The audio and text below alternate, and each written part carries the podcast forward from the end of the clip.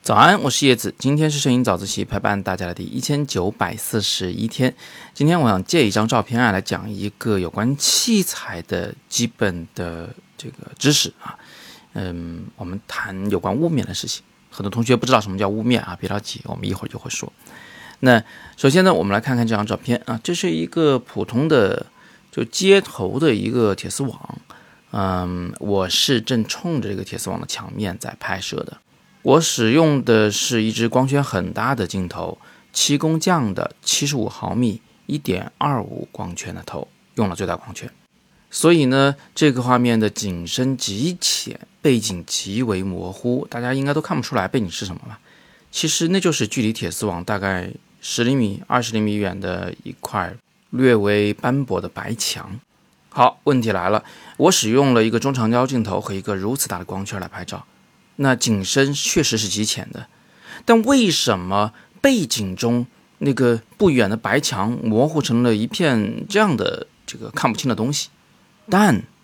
这个铁丝网从左到右完全是清楚的呢？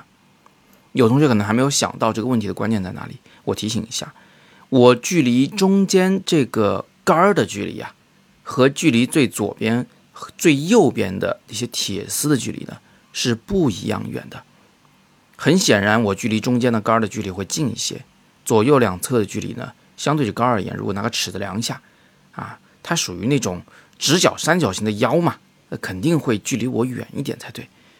这么浅的景深，按理说就稍微远一点儿，它们就应该模糊了，但为什么现在这么清楚呢？那其实啊，我们要画个光路图的话，就会明白这个道理，因为我们的手机和相机的感光元件 CMOS。它是一块平整的东西，所以呢，它捕捉的前方的景物啊，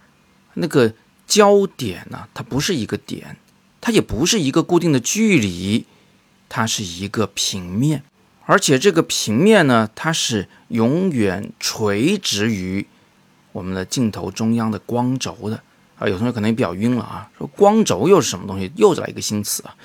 很简单，就是你在镜头中间想象一根不存在的线啊，正中央穿过镜头的那种，那么这就叫光轴，而雾面是永远垂直于这个光轴的。那所有落在雾面上的物体呢，它就一定全清楚，只要你对焦在这一个点上了，那么这个点它和光轴所相交的那一个垂直平面肯定是全清楚的。我知道听到这儿稍微有点绕啊，这是个光学知识，但是我们再反过来想想这个问题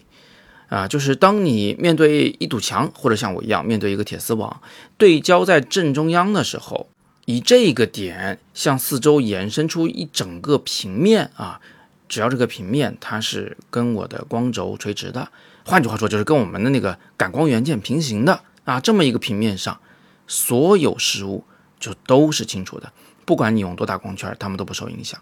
让我再强调一次，这个叫雾面，雾面不是个曲面，它是一个平面。所以下次如果你像我一样再来拍一堵墙，或者是拍一个铁丝网的时候，只要你垂直于它拍摄，不管你打多大光圈，用多长焦啊，走多近，不管景深多小，你心里应该都清楚，